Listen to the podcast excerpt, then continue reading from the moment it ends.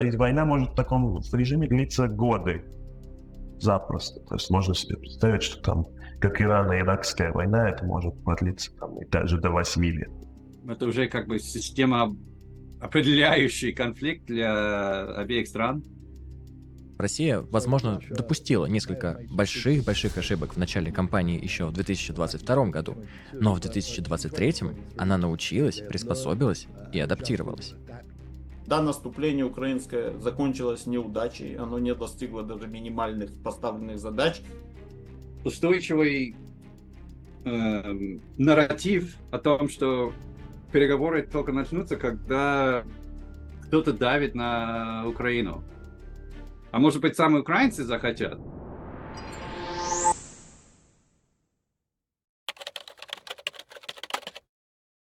Что к концу 2023 года происходит на фронте? Стойкая на фронте сейчас ситуация. Ни одна из сторон не способна на проведение какого-то субстантивного наступления, чтобы это были не какие-то минимальные тактические успехи, а хотя бы оперативный уровень. То есть это уже ситуация, в принципе, актуальна с момента, как э, над Херсонской областью ВСУ установили контроль. После этого фактически никаких глобальных изменений линия фронта не претерпевала. Там тот же там Бахмут, э, который вот штурмовали столько месяцев, даже это нельзя назвать успехом оперативного даже уровня. Так что у нас такой uh, stalemate сейчас, как uh, на Западе говорят, и даже использование огромных ресурсов приводит к получению максимум локальных результатов. По сути, это тупиковая ситуация, в которой ни Россия, ни Украина не достигают решающего преимущества или прорыва. Но боевые действия продолжаются, хоть и в меньших масштабах, чем мы видели в прошлом году. Прежде всего, Украина, судя по всему, создала плацдарм южнее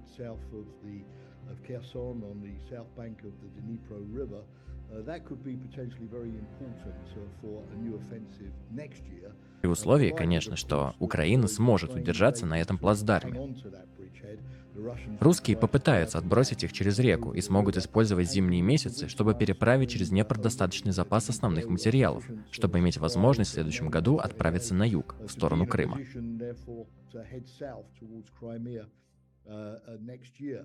Какие проблемы есть у армии России и Украины? Проблема Украины в том, что у русских очень хороший обзор поля боя. И поэтому, если украинские подразделения будут двигаться каким-либо крупными формированиями, они немедленно будут атакованы российскими войсками. Это значит, что нужно действовать ночью, действовать небольшими группами по 4 человека, например. А так, конечно, невозможно произвести большое наступление. Можно добиться успеха, но только незначительного.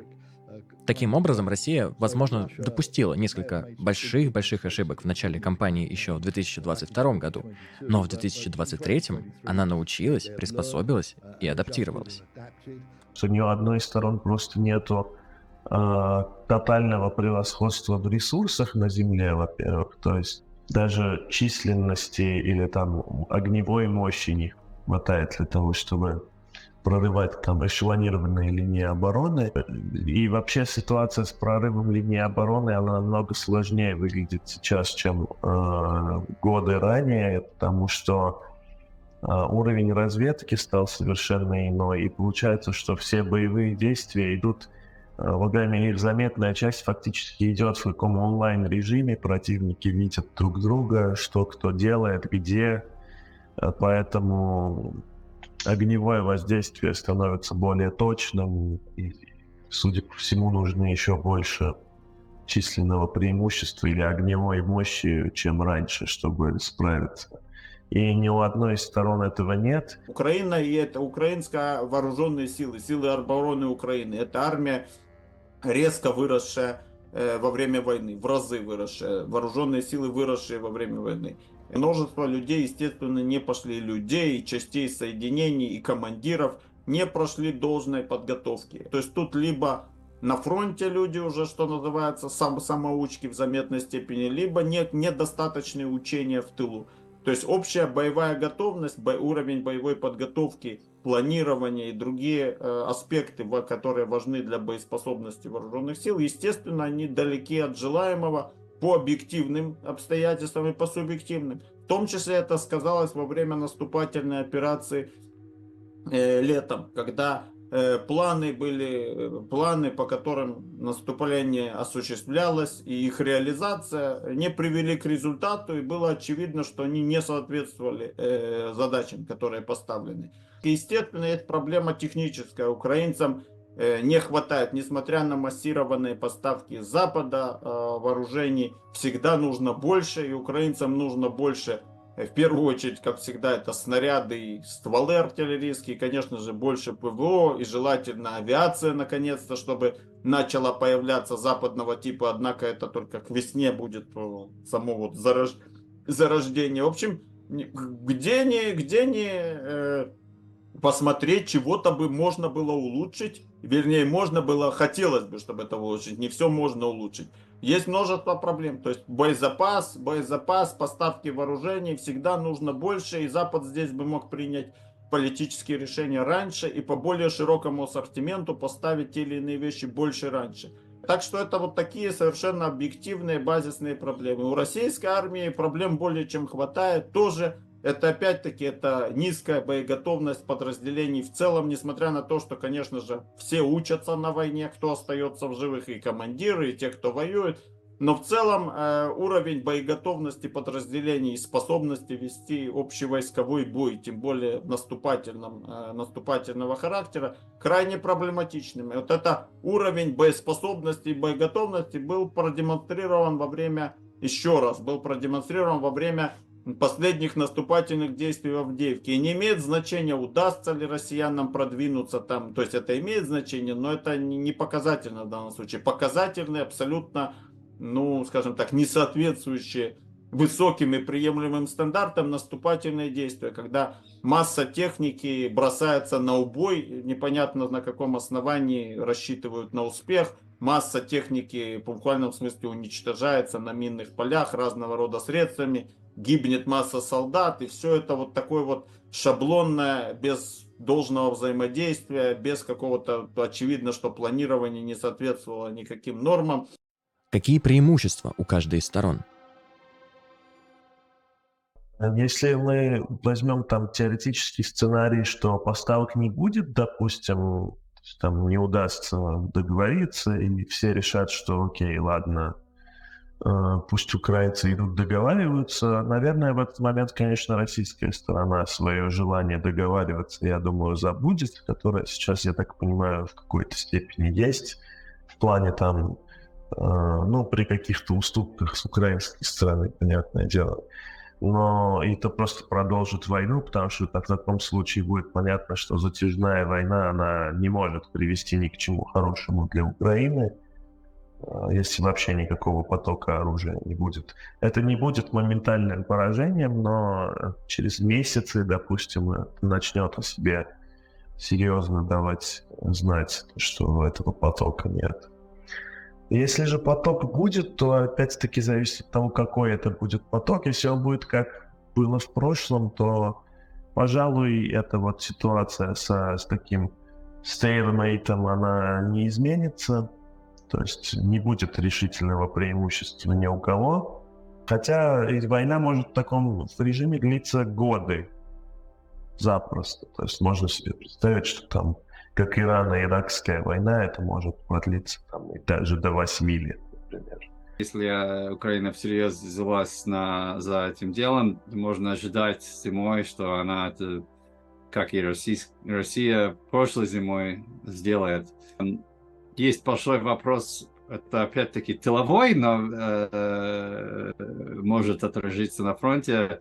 Вопрос об э, э, мобилизации с обеих сторон. То есть э, будет ли новая мобилизация в России, усилится ли мобилизация в Украине, и как э, все это скажется на качество персонала, на, на качество солдатов на, на, на фронте и на мораль э, тоже большой вопрос. Но если речь идет чисто об э, фронтальных изменениях или как изменениях в, на фронте, я не ожидаю такого. Как развитие военно-промышленного комплекса Российской Федерации изменит положение на фронте? все равно вот, вот тот рост производства, который происходит, он скорее наоборот в сегменте низкотехнологическом находится, в заметной части своей. Здесь, допустим, украинцы получают что-то наоборот, с каждым разом более современное, ну, до недавнего времени, по крайней мере. А на той стороне, скорее наоборот, количество да, но возвращение во многих случаях более старым модельным, простым решениям. А, то есть тут, наверное, за счет этого тоже баланс пока не нарушается. Плюс все-таки уровень управления, он у ВСУ выше все равно даже сейчас даже несмотря на то, что в российской армии были определенные сделаны.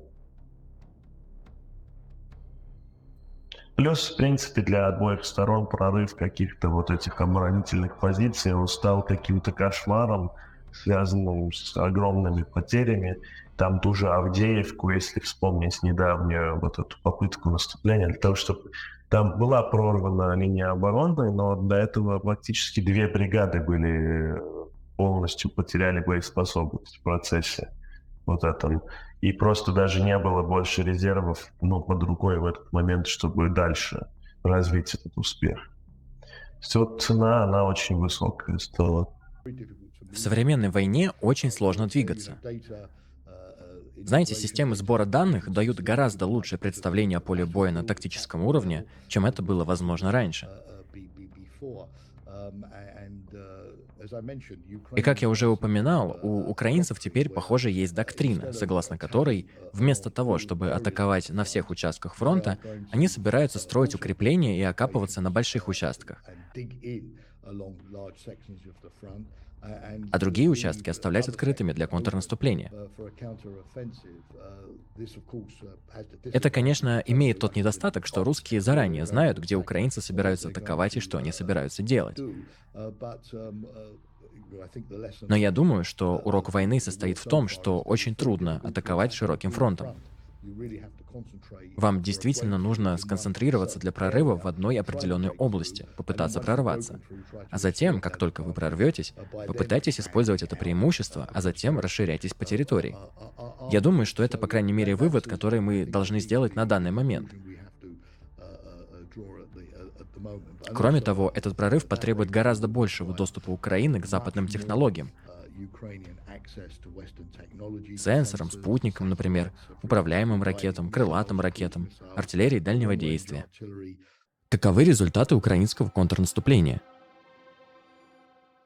Глобально говоря, удалось добиться только тактических успехов, а, то есть вот это там а, прорыв одной линии обороны а, подработано, но это было достигнуто за счет довольно серьезных ресурсов, больших потерь. Уже очевидно, что вот в рамках этого года не может быть э, серьезных прорывов на этом направлении.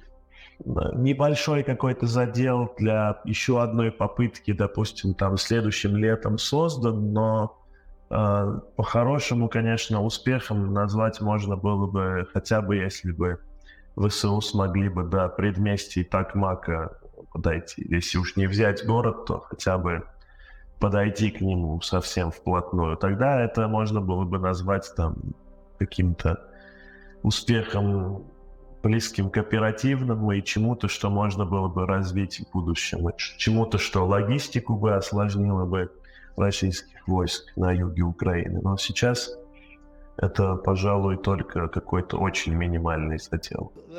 Ну, будем откровенны, результаты скромные. Некоторые американские аналитики утверждали, что было освобождено всего 30 квадратных километров территории, что крайне мало. И я думаю, что во многом в начале наступления был жуткий разлад между Западом. который готовил Украину к военной операции в стиле НАТО, используя, знаете ли, общевойсковые войска, БТР, дальнобойную артиллерию. Но все это не было приспособлено к условиям русских укреплений. Поэтому, я думаю, было бы гораздо лучше с самого начала принять другой тип стратегии, который был бы менее затратным. Я имею в виду, что проблема украинцев в том, что у них гораздо меньше солдат, чем у русских. Таким образом, русские могут позволить себе потерять 5 солдат на каждого солдата, которого Украина может позволить себе потерять в данный момент. Поэтому для украинцев очень важно атаковать, но ради сохранения своих сил они просто не могут мириться с большими потерями в этих атаках. Как на войну повлияли и влияют западные поставки вооружения? Здесь был и качественный прыжок во всем, что касается ПВО. По факту э, зенитно-ракетные системы Patriot и SMPT э, стали поступать именно в этом году системы дальнего радиуса действия, которые сыграли немалую роль как в обороне Украины от ракетных ударов, так и во всем том, что касается нанесения потерь российской авиации. Несколько очень таких удачных засад при помощи ЗРК Патриот были реализованы. Наиболее громко из них, насколько я понимаю, это в Брянской области, когда было сбито 4, а есть слухи, что даже и 5 летательных аппаратов российской армии, там за считанные секунды. Буквально недавно был сбит в районе острова Змеиный э, бомбардировщик Су-24, насколько я понимаю, это тоже дело рук Патриот, который э, зенитного ракетного комплекса, который выдвинулся незаметно для россиян в ту зону и достал на дистанции э, машину противника. Усиление ПВО Украины существенное системами западного типа, а также адаптация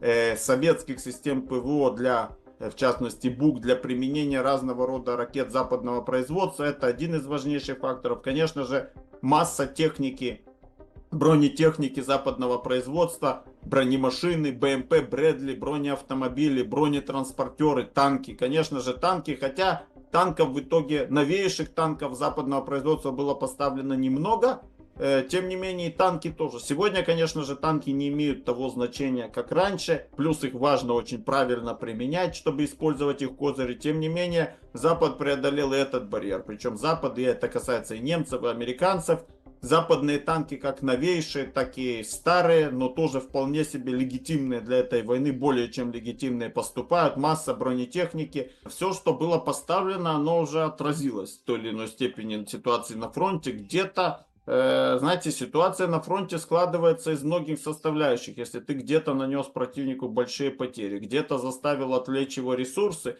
ты не можешь это задним числом рассказать, что вот если бы не это, на фронте было бы так-то и так. Но надо понимать, что когда Россия несет большие потери, когда она отвлекает э, кадры и материальные ресурсы и технику на защиту, например, своего воздушного пространства, то, э, скажем, в районе линии фронта или э, в каких-то важных местах, вероятно, кое-где э, эти объекты становятся более уязвимыми. Стороны где-то наращивают свои возможности. Россия за счет собственных ресурсов и привлекая э, Северную Корею, Иран и так далее.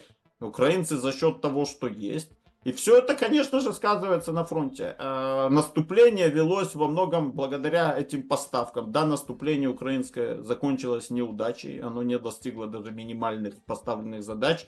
Но именно благодаря этому оно велось, и благодаря этому российская армия сегодня наносятся тяжелые потери, уменьшаются ее возможности. Без этих средств э, могло быть хуже в обороне и еще хуже в атаке, там, где эта атака э, имеет место. Но в целом важно понимать, что не какое-то появление какое-то средства или какой-то э, ракеты или двух десятков ракет что-то решает и является геймченджером. Ничего подобного. Э, решают э, в целом массы, то есть и комплексное применение, комплексное применение всех средств, от ракеты дальнего радиуса действия до танка на поле боя. И, конечно же, э, важно умение и правильное их применение, потому что в рамках того же наступления, когда ну, украинского, все мы видели, что те или иные средства применялись неверно. И там то, что это западная броне БМП, не могло ничего серьезного добавить, когда она едет по минному полю под огнем вражеских средств. Единственный ее плюс был в том, что э, выжить в этой БМП, видимо, было проще, чем в советской. То есть больше шансов гораздо выжить, чем в советской старой БМП. Однако для того, чтобы задачи решать,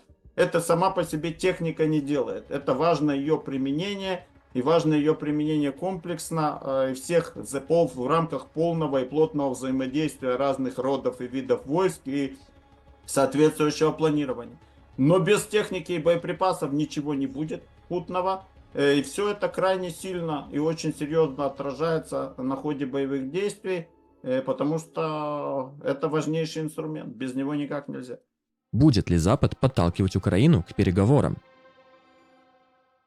Ну, конечно, не сейчас, потому что эти переговоры будут означать уступку Украины почти одной пятой своей территории. Это было бы ужасным стратегическим поражением для Запада, который обещал помочь Украине, и поэтому был бы вынужден отказаться от своих обещаний. Европа бы продемонстрировала, что она не способна защитить свои ценности на своем континенте и помочь тем, кто разделяет ее ценности. Президент Путин, конечно, не остановится. Он рассматривал бы это исключительно как временное перемирие. Почему нет? Знаете, если Запад не желает сопротивляться, то почему он должен останавливаться? И захочется ли тогда больше территорий? Он, вероятно, потребует территории за пределами той, которую он оккупирует в данный момент, и вывода украинских войск почти из всех русскоязычных территорий. И, по крайней мере, я не вижу никаких признаков того, что э, американская администрация склоняет, подталкивает, давить на Украину. Это просто было бы очень политически рискованно со многих разных э, угол зрения, то есть и рискованно в международном плане с, с союзниками и внутриполитически рискованная вещь, и эм, стратегически не очень разумная, потому что все равно э, Украине в конечном счете надо будет решать, как ей закончить войну. Это не наше решение. Мы США не воюет. Любое, любое урегулирование, которое не поддерживает, э, которое не полностью включен, э, включена в Украина, не будет держаться, конечно. Так что я не вижу признаков того, что такого прямого давления. Это не значит, что и, и как-то очень как у нас уже есть такой эм, то, что миф о устойчивый э, нарратив о том, что переговоры только начнутся, когда кто-то давит на Украину. А может быть, сами украинцы захотят. То есть э, э, это, наверное, самое главное э, переменное во всем этом. Это их желание э, сесть за стол? Или отсутствие такого желания? Может ли война в Израиле повлиять на поддержку Украины? Что ж, это палка о двух концах, потому что да, с одной стороны, очевидно, если Соединенные Штаты как бы посылают Хаймарсы и системы ПВО Патриот, снаряды и артиллерию Израилю в рамках пакета на 14 миллиардов долларов, тогда это будут те вещи, которые не будут отправлены в Украину. Так что здесь есть проблема. Но я думаю, знаете, что при должной организации Соединенные Штаты смогут сделать и то, и другое. Um, uh, и, конечно же, европейские страны, которые также помогают Израилю сделать то же самое, при условии, что мы хотим, знаете, наладить производство, предоставить долгосрочные контракты. Таким образом, у промышленности есть стимул покупать химикаты для взрывчатых веществ. Закупать материалы, производить ракеты, нанимать рабочих и вновь открывать производственные линии. Мы можем сделать и то, и другое. Но, с другой стороны,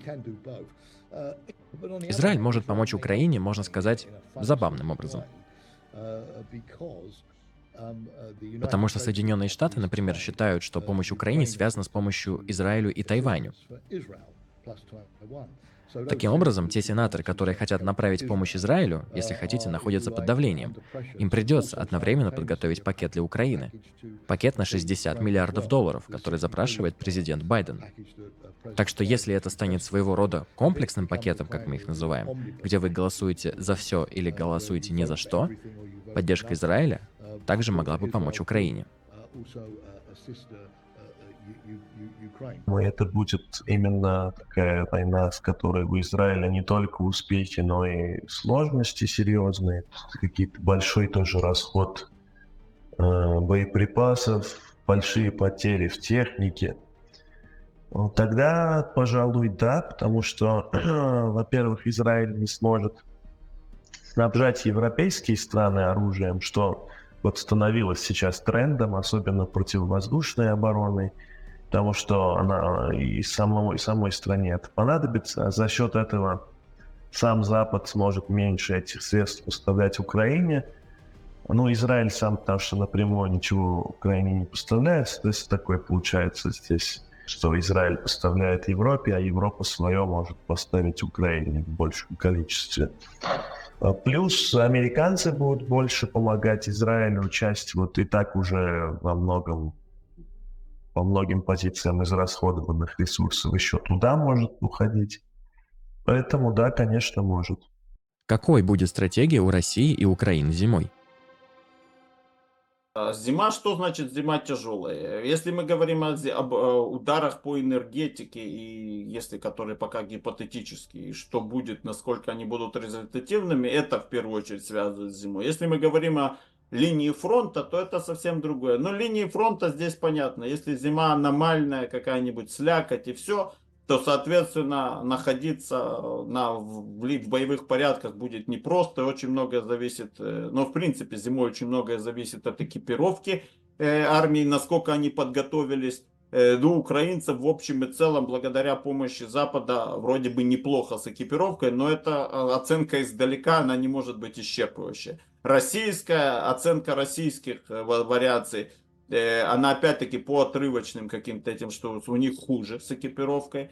Но тоже не, не может быть точной оценки. Это нужна инсайдерская информация, нужны фотографии с мест и понимание реальной ситуации. Но если с экипировкой плохо, и не очень хорошо с тактической медициной, то в зимних условиях воевать, конечно же, сложнее. Если погода аномальная, то наступать будет сложнее, я имею в виду слякоть и тому подобное, то наступать на этих участках, желающим понаступать, а сейчас это, насколько создается впечатление, это россияне, которые желают локально наступать, будет сложнее, естественно. Ну и наоборот, если особого снежного покрова нету и мороз, то, в общем-то, наступать можно. Опять-таки, с учетом зимних э, моментов. То есть, если экипировка плохая, то и обороняться не очень приятно, и наступать тоже проблематично. Раненых, если вовремя не эвакуировать, особенно атакующие, то раненым выживать сложнее в зимних условиях. Еще один момент, это короткий световой день. То есть те, кто не любит воевать ночью, для них у них им меньше времени, э, естественно, есть для того, чтобы вести активные э, боевые действия, я имею в виду наступательные, оборонительные. Э, и наоборот, те, кто умеют и любят воевать ночью, вот тут вопрос, кто и насколько здесь умеет воевать ночью, есть определенные преимущества. Ну и плюс, если ненастная погода зимой, а в общем-то облачность это довольно же обычный спутник да, этих мест, то Э, где-то осложняется применение беспилотной разведывательной авиации. Соответственно, стороны становятся более слепы к передвижениям противника. Э, меньше возможностей поражать те или иные позиции, выявленных, э, выявленные скопления живой силы и техники. То есть в тот момент, когда визуальная разведка действует менее эффективно, естественно, падают те или иные возможности для огневого поражения. И где-то одна из сторон может и воспользоваться тем, что противник не выявил их э, скоплений. Так что где-то так. Ну и применение авиации тоже, если там нелетная погода, но авиация в основном это фактор, как мы говорим, второстепенный, если не сказать третьестепенный. Где-то да, где-то в те или иные дни погода может накладывать дополнительные, дополнительные ограничения. В общем, э, надо смотреть и каждый фактор рассматривать в отдельности, что именно будет трудно. И это зависит от того, как к зиме готовились каждая из армий. Война превращается в замороженный конфликт? Эм, во-первых, э, это термин такой расплывчатый. Если понимать замороженный конфликт как, например, Приднестровский, где никто особо не страдает физически с 91 -го года практически, или второго, эм, то есть уже 30 лет без кровопролития.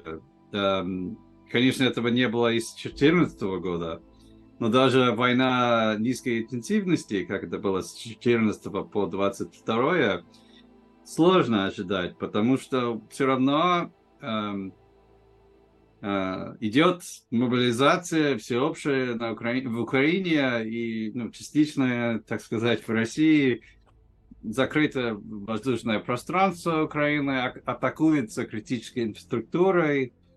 Ну, экономика очень сильно повреждена, конечно, на треть упала в прошлом году. И, конечно, в России очень большие экономические проблемы из-за санкций. Поэтому сложно представить, что эта война не будет иметь систематический эффект э, на, на обеи стороны.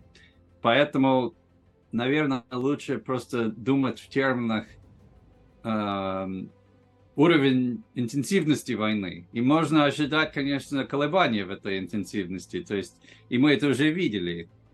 Она и сейчас не такая интенсивная, как это было в э, летом. То есть, э, если говорить об уровне э, э, жертв и э, э пострадавших, об экономический э, ущерб, об э, применении разных э, категории вооруженных э, оружия. Это все разные изменения интенсивности, измерения интенсивности.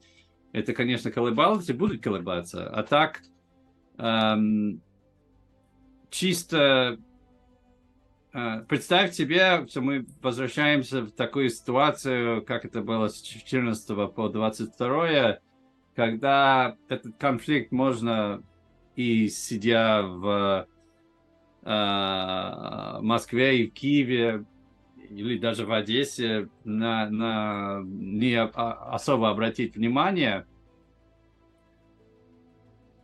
ну, это уже как бы система определяющий конфликт для обеих стран. То есть это кардинально скорее не изменится.